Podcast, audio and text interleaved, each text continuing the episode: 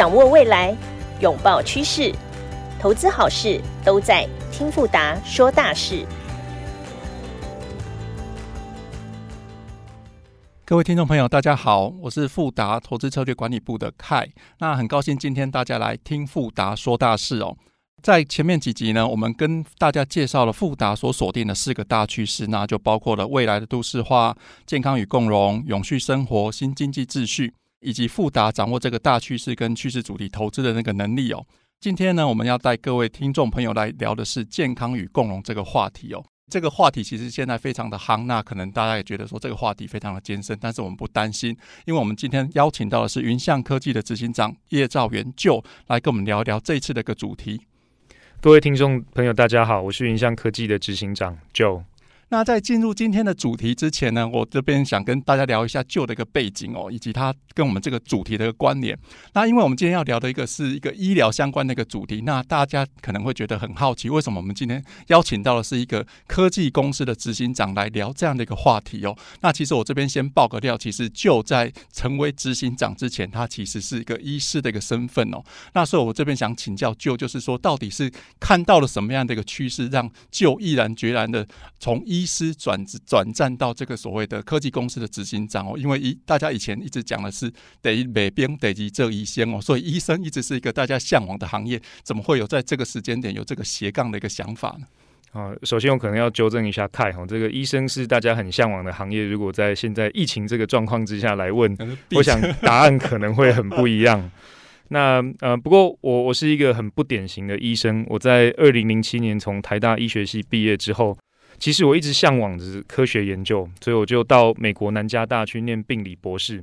然后从事的是基础生物的研究。那我在念研究所的时候呢，其实也是用一个很不典型的念法，我自己尝试着去学习怎么装显微镜，然后写这个控制显微镜的程式，写分析影像的程式，然后我才突然发现，其实我对于这个电脑程式有非常大的这个兴趣。所以后来呢，我决定放弃我的博士学业。然后开一个软体新创公司，那当然我挑的题目其实还是跟我的训练有一些关系，所以我在二零一五年十月创办的这个云象科技呢，我们基本上是一个医疗影像 AI 公司。我们公司开发的这个产品包括了数位病理的工作流程系统，那这个是协助医院的病理科，他们要从传统的看显微镜的这样子流程，转换成在电脑荧幕上透过一个城市的辅助去看玻片的影像来做诊断的流程。那同时，我们也做了很多的医疗影像 AI 辅助诊断系统的开发，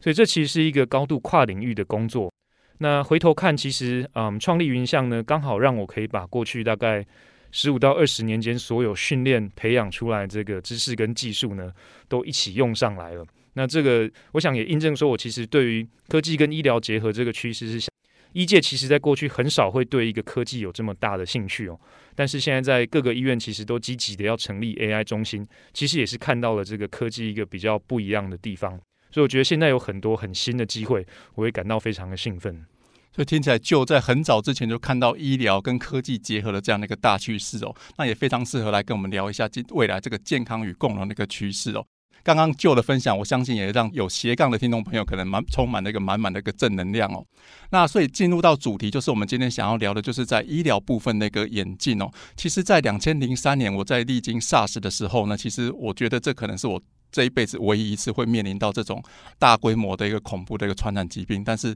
很不然的，其实，在二零二零年我们又在历经了一次哦。那尤其是在台湾，已在之前是防疫模范生，但是在啊这近期来看的话，可能也出现相当多的一个个案哦。那大家可能现在来看的话，就是一个讨论，就是同岛一命啊，没有人是局外人这样的一个概念，那使得说大家也不再视很多东西为理所当然。所以，我们今天想第一个就是想要带啊各位听众朋友穿越时空。那来聊一聊医疗过去的一个演进，跟未来我们针对医疗的一个想象的一个商机哦。所以第一个部分来讲的话，我想跟旧聊的是说，医疗似乎。感觉起来进步了非常多，在过去十几二十年间哦，但是似乎在某种程度上，似乎我们也也感觉到医疗好像是在原地踏步哦。那举简单的例子，就是譬如说在打疫苗这件事情，其实打疫苗这件事情还是一样，必须有人坐在那边啊、打针这件事情，似乎过去二十年前这个画面都没有改变过。那唯一的差别可能是你今天是在体育馆里面坐着。排队，还是在点阿卡这边排队打针这个差别而已哦。那尤其是我这边分享一下，我可能在二十年前做了一次胃镜，在一两年前又要再做一次胃镜的时候呢。其实二十年前做的时候非常痛苦，两年前做的时候呢，其实我想象是说，诶，胃镜历经了十几二十年，应该会有一些比较大的一个演变。但是当我到了同样一个医院去做检查的时候，我发现还是一样一根这么大根哦。所以其实我就好奇说，在过去的医疗到底是有什么样的一个演进呢？那可以请就跟我们稍微分享一下。嗯嗯，其实从泰刚刚举的例子哈。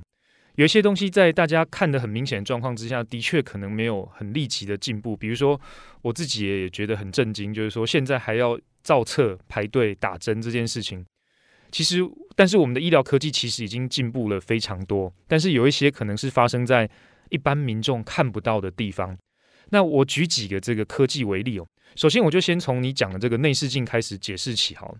其实内视镜呢，它在这个二十年间非常大的进步。首先包括你吞下去的那一个内视镜啊，它的管径缩小了非常多。那另外一个病患可能看不到的呢，是二十年前可能是二十万画素的影像，现在可能是两百万画素的影像。嗯、而且内视镜其实又进一步升级到四 K 的影像。那它带来的影响是什么？就是说很小的病灶，其实现在可以看得非常清楚。所以其实在这个癌症的早期诊断呢，内视镜的影像解析度其实扮演了非常非常重要的角色。那另外一些可能。一般民众也比较不清楚的是，内视镜影像的光源，其实在过去的二十年间也有非常多的变化。以前都只是用白光，但现在可能会用比较窄频的光。那当然到了近年呢，又开始会有 AI 辅助来诊断，所以一些小的早期的病灶，现在都可以很快的被找出来。那另外我还想举一些这个医疗影像的科技来影响医疗的一些例子哦。电脑断层，我想大家是非常耳熟能详的，这个词其实已经存在几十年。但在过去几十年来呢，电脑断层的技术其实也一直不断的在进步当中。最早的电脑断层其实是要花很久的时间来扫描的，但是现在的电脑断层已经快到可以去解析心脏的动作了。所以在电脑断层还很慢的年代呢，我们要去看这个冠状动脉。所以冠状动脉其实是供应心脏养分的血管。我们要看冠状动脉有没有阻塞，我们只能用所谓的这个心导管摄影，也就是说医生会通一根这个。金属条，然后到这个心脏冠状动脉旁边，然后打显影剂。那这个病患在这个过程当中，就是一直在照 X 光的状况。医生其实也暴露在很大量的辐射线下。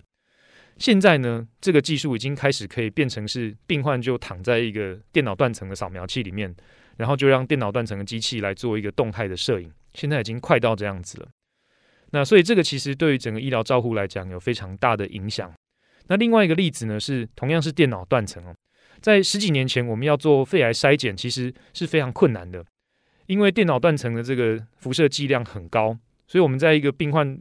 还不确定有没有癌症的状况之下，不会让他去做电脑断层。但近年来呢，嗯、电脑断层的技术有非常大的进步，所以剂量就算是很低的状况之下，也可以把病灶看得很清楚。所以在今年呢，台湾的国健署也开始要给付，让高风险的病患可以用低剂量的胸腔电脑断层来做肺癌的筛检。那这个就是影像技术的进步呢，可以让我们对于疾病可以做到更早期的诊断的一个例子。那当然，大家耳熟能详的核磁共振造影，它的进步也非常多。从以前可能看个一公分的病灶，到现在可以看远小于一公分的病灶，等等，这些其实都让我们对于这个医疗的前线一直不断在推进，把这个疾病诊断越来越早期就可以侦测出来。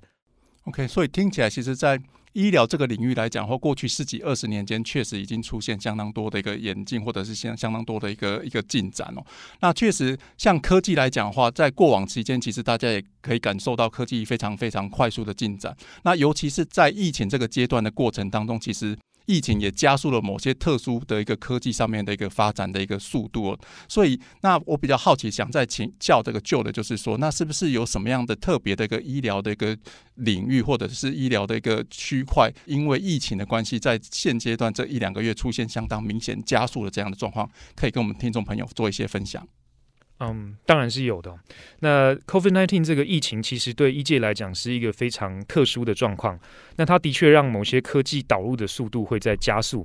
那我这边大概举嗯几个例子是这样的。第一个是这个 PCR 的技术，它的速度的加速，在疫情的这个当下呢，我们就可以很明显的观察到。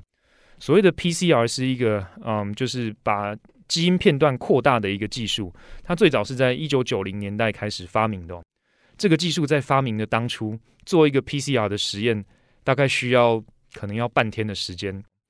各位试想一下，如果我们要用古早的 PCR 技术来做现在 COVID-19 疫情的这个侦测的话呢，我们可能校正回归的这个状况大概要持续三年，对，回归到半年前都有。我我想，其实疫情可能就已经爆发到你完全不会想要用 PCR 来检查的地步。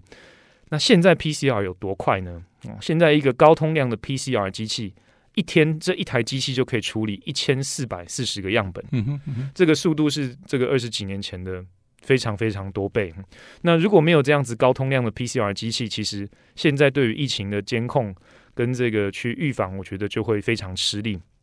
那这过程当中，其实也牵涉到各式各样科技的进步啦，包括这个机器的微小化，然后对于这个 PCR 反应里面，甚至是在生物技术上酵素的开发等等，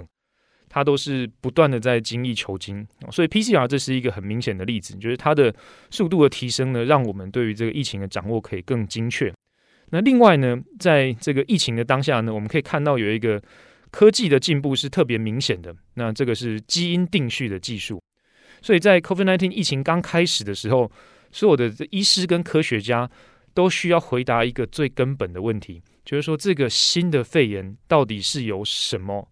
病原体来造成的？我们对比二零零三年这个 SARS 的状况，当初 SARS 开始爆发的时候呢，科学界大概花了半年的时间把病原体找到，还有把它完全定序完成。但是在 COVID-19 这个事情只花了一个月的时间，嗯，所以这个是这十几年间科技的进步。所以基因定序的技术其实也是让我们对于这个疫情的掌握可以更加的快速跟准确。那这两个技术其实也，我觉得在未来还会有持续的有影响性，因为像这个基因定序的技术，可以让我们可以更精准的实现个人化的医疗。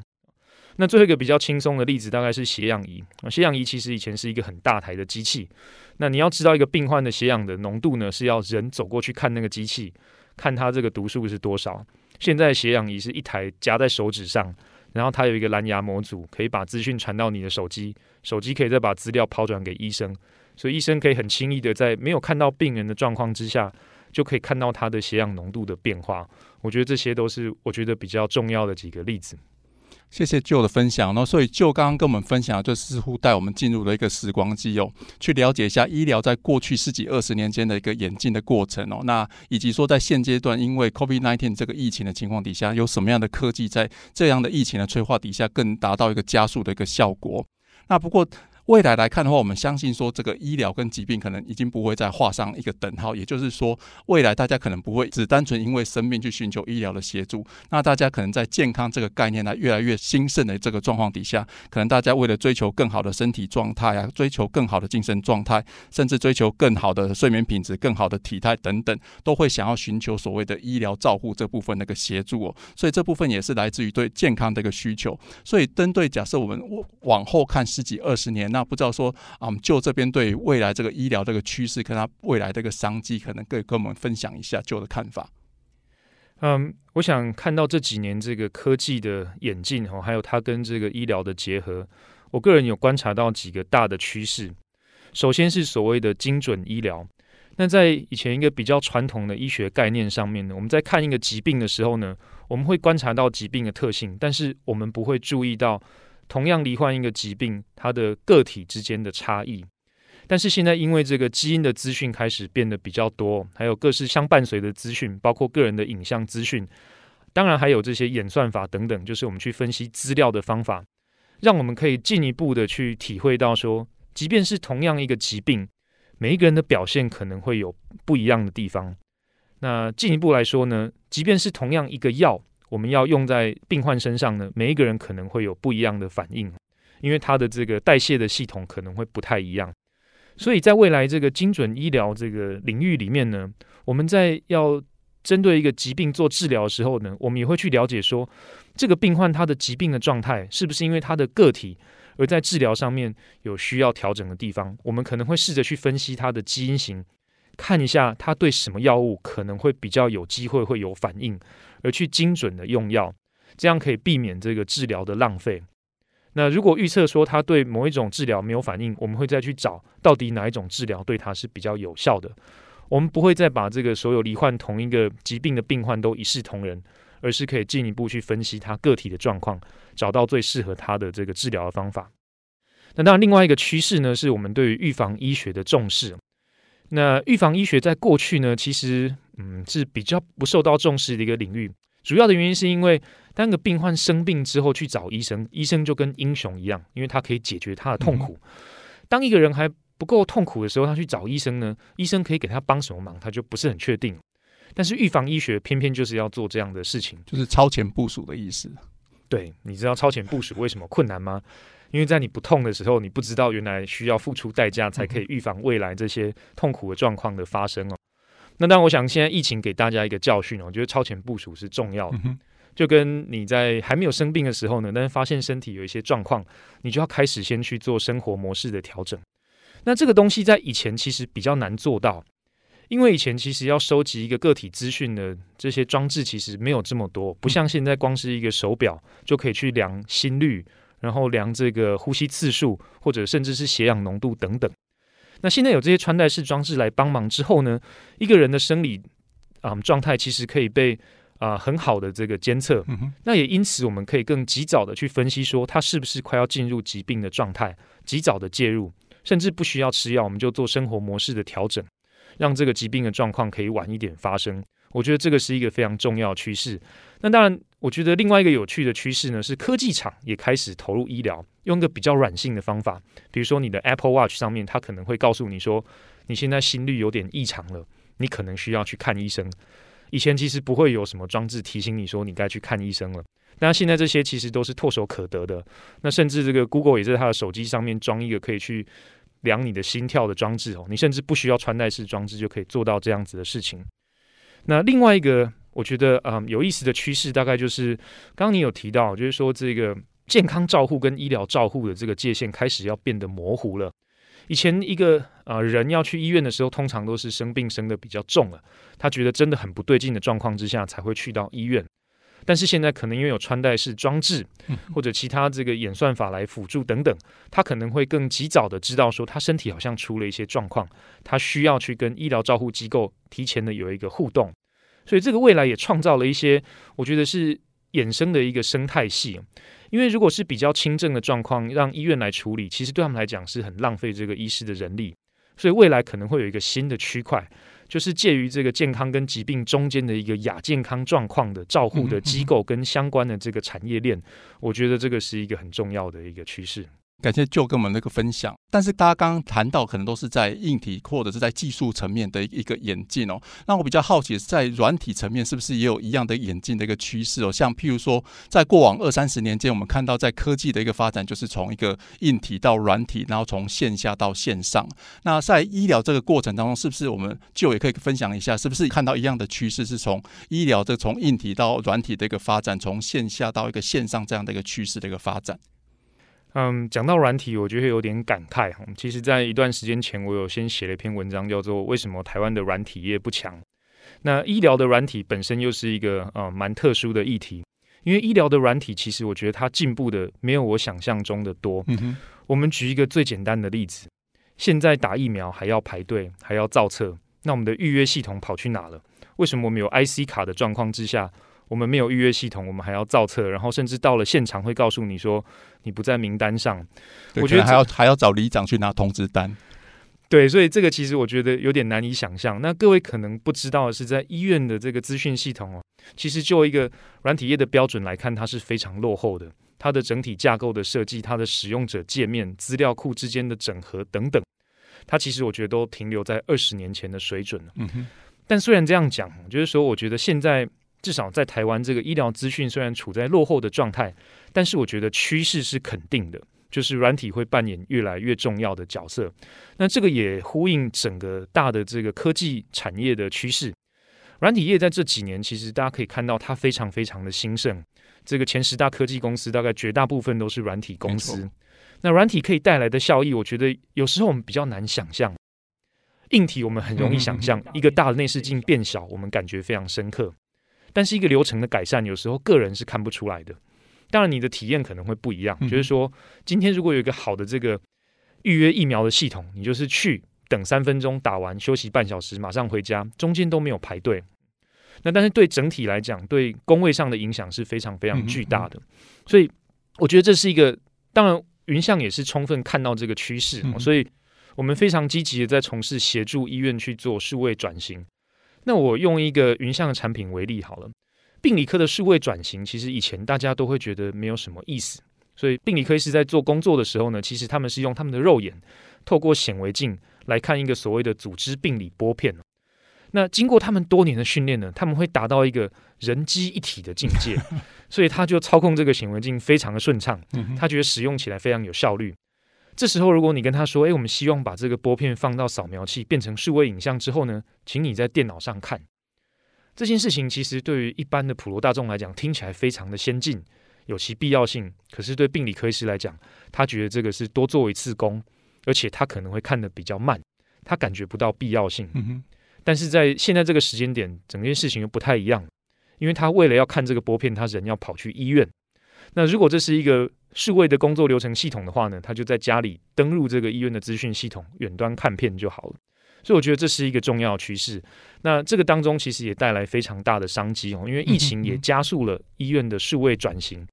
我觉得这个其实也呼应了整个大的科技产业的趋势，AI 其实也扮演了非常重要的一个角色。因为单纯的数位转型其实还不见得会把这个效率非常嗯提升得非常高，但是如果有 AI 来辅助诊断，我们的理想是希望让这个医师做诊断的效率可以提高，降低错误率，发报告的时间更快。我觉得 AI 跟医疗的结合，我们相信这是一个非常重要的趋势。对，所以其实我们刚刚提到一个重点，就是嗯，在数位化这个过程当中，其实获利的其实不只是在病人，包括在医院或者在医生或者在任何护理。检验人员来讲的话，都是相对的获利哦。那我想，在过去数位化的过程当中，让啊我们大家在家工作这件事情变得是有可能的。那我相信，在医疗的过程当中，透过数位化，可能让啊民众可能是不是在家看病这件事情也是变得有可能的。所以，是不是在未来，除了说医疗跟疾病不会是画上等号这个情况底下，未来我们可以想象的是，其实家跟医院的距离其实几乎也是变得更加的一个模糊，在数位化这个前提底下。嗯，现在是讨论这个远距医疗议题非常好的一个时间哈，因为远距医疗过去在台湾其实讨论了很久，但是一直没有一个实际的作为。但是因为疫情的到来，这件事情就整个被加速了，所以甚至今年健保也开始给付远距医疗。那有一些其实不便出门的病患，他们的确在家透过一个视讯的装置就可以这个接受医师的诊治。不过现在还有一个小小问题没有解决，就是不能隔空抓药，可能还 这个还需要再想一下。拿药还是要到医院诊所，嗯，拿药还是要到医院哦。不过最近我也知道有一个比较好笑的状况，就是这个隔空看病看完之后呢，人要去医院缴费，所以我再 再讲回上一点，所以这个有点有点好笑。我们做了远距医疗，可是要现场缴费，那这个也凸显我们在资讯系统上面还有这个进步的必要性，还是有它的空间。嗯，有空间的。那当然这也相对应的，就是说产业其实在这里面有非常多的机会。我们现在实现的远距医疗其实是。还只是很早期哦，就是说有一个这个像嗯相机，然后医生可以看得到你，但是呢，在家里是不是可以量这些生理的数据给医生呢？慢慢的，我也觉得这个会是一个重要的趋势，就是说有些在原本要在医院做的事情，但是因为透过这个检查装置的微小化，然后这个数据传输的速度加快，所以这些量测呢可以在家里就进行。那甚至再进一步来讲呢，这些数据也不见得是要第一线就直接给医师看。可能有一个演算法可以先帮忙把这些资讯做一个过滤，真的有问题的时候呢，再把它传给医师，或者是在病患自己没有感觉到问题的时候呢，这个演算法这个装置可以提醒病患他该去找医师了。那当然，如果这个状况不是很严重的话，或许也不见得要直接找到医师，可能是去找一个这个远距医疗中心的个案管理师，让他知道说，诶，最近这个生理状况好像有一些变化，让他来帮忙判断医师是不是需要介入。那当然，这也会让我们的健康照护体系呢做得更细致一些。以前在面对疾病的时候呢，这个状况都是够严重了，然后医师来介入。现在就会开始有一些可能叫做亚健康的状况，不那么健康了，但是还没有达到一个经典的疾病定义的时候呢，其实医疗照护系统就可以开始介入。那我觉得这个科技在当中可以扮演非常多的角色。那未来产业的生态系应该也会慢慢的这个蓬勃发展。我们相当期待哦。那很高兴我们有这个机会呢，那透过 Joe 呢跟我们分享这医疗过去的一个发展，那现在的一个演进，以及我们对未来的一个想象跟未来的一个擘画，以及在当中当我们看到的一个一些商机哦。透过刚刚的分享，我们清楚的知道，在医疗的部分来讲的话，我们看看到了硬体部分在过去几年的一个改变哦，包括说在仪器的部分由大变小，那也包括在检测上面来讲的话，速度由啊慢变快，尤其在基因检测这一块。而同时间，我们也要稍看到在软体部分的一个演进的一个趋势哦，在整个数位化跟资讯整合的状况情况底下，我们也预期未来在医疗的软体上面的一个开发的进程，可以相当值得期待哦。那透过软体的一个开发，我们更进一步看到未来，其实在线上这部分的一个医疗，更是我们未来值得期待的一个焦点哦。尤其是在现阶段所衍生出来的一个远距医疗这部分的一个趋势，跟远距医疗所带来的一个商机哦。那我们也可以清楚的感觉到，医疗的发展其实也必须结合了科技，就是我们提到的未来都市化的部分。那同时，它也结合了所谓的永续生活的，以及在新经济秩序的部分。未来谁能够掌握医疗，谁就有办法掌握这个经济的一个脉动哦。所以在整个整体的一个趋势上面来看的话，其实它是一个跨界的一个思维。也唯有在跨界的思维的情况底下，我们才能够更清楚的掌握这个科技，掌握这个趋势的一个脉动，跟它未来的前进的一个方向。那很高兴在这个呃时间点跟大家分享这样的概念哦。那也希望说大家在未来的一个时间点能够继续跟着富达听富达说大事，那抓紧未来这个大趋势哦。谢谢大家的参与，那也谢谢 Joe，谢谢凯。如需了解更多资讯，请上网搜寻富达投信，或点击节目资讯底下的网址链接。